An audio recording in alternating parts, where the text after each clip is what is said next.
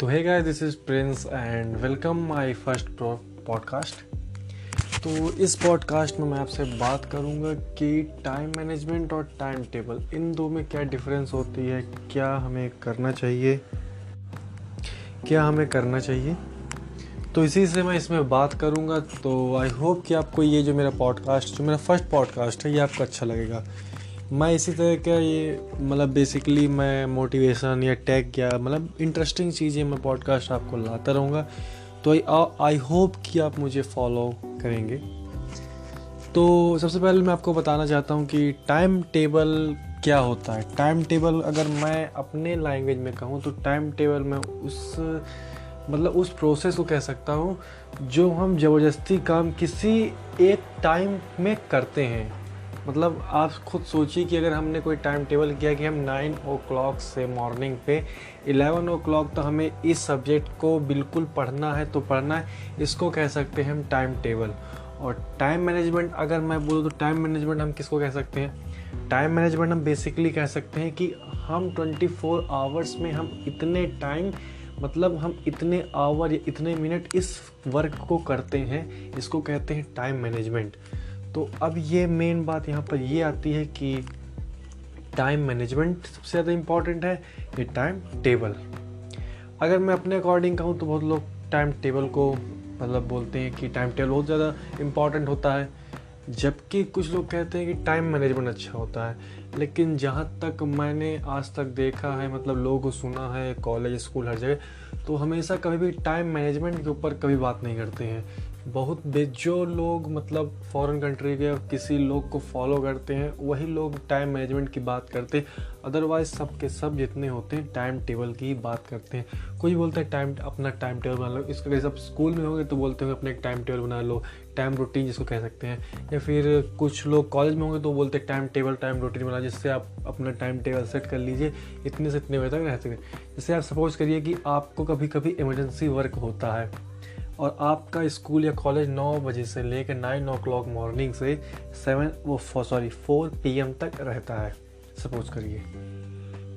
Sorry उसके बाद क्या होता है कि किसी दिन आपका इमरजेंसी काम इलेवन ओ क्लॉक मॉर्निंग में पड़ जाता है।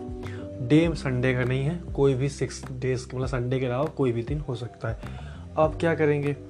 आप उस काम के पीछे उस कॉलेज मतलब या स्कूल जाना उस दिन बंक कर देंगे क्लास बंक कर देंगे, उसके लिए आप एप्लीकेशन लिखेंगे या फिर टीचर्स प्रिंसिपल से बात करेंगे। आपका काम था सिर्फ़ एक घंटे का। मुश्किल से। लेकिन आपने नाइन ओ क्लॉक से फोर पी तक का पूरा जो टाइम है, उसको वेस्ट कर दिया। इसको कह सकते हैं टाइम टेबल क्योंकि एक टाइम टेबल सेट था। अदरवाइज़ अगर ये होता कॉलेज अगर ये कॉलेज में सेट हो जाए कि आपको इतने घंटे कॉलेज में रहना, इतने से इतने बीच के बीच, अगर वही नौ नाइन ओ क्लॉक मॉर्निंग से फोर पी इनके बीच आपको सिर्फ़ चार घंटे कॉलेज में रहना है। और कभी आपका काम पड़ जाता है तो आराम से उस काम को करने के बाद आराम से चार घंटे आराम से आप कॉलेज में टाइम दे सकते हैं। यहाँ पर मैं कॉलेज और कॉलेज और स्कूल के टाइम टेबल के हिसाब के मतलब उसको मैं गलत नहीं बोल रहा हूँ, लेकिन मैं यहाँ पर आपको एक एग्ज़ाम्पल के तौर पे आपको बता रहा हूँ। इसको आप कहीं और सोचिएगा। ये नहीं बोल रहा कि कॉलेज का रूल गलत हो कॉलेज भी अपने हिसाब से सब ठीक ठाक रहते हैं, लेकिन फ़ॉरन के कॉलेज फ़ॉरन की सोच फ़ॉरन के लोग उधर से यहाँ के अकॉर्डिंग देखें।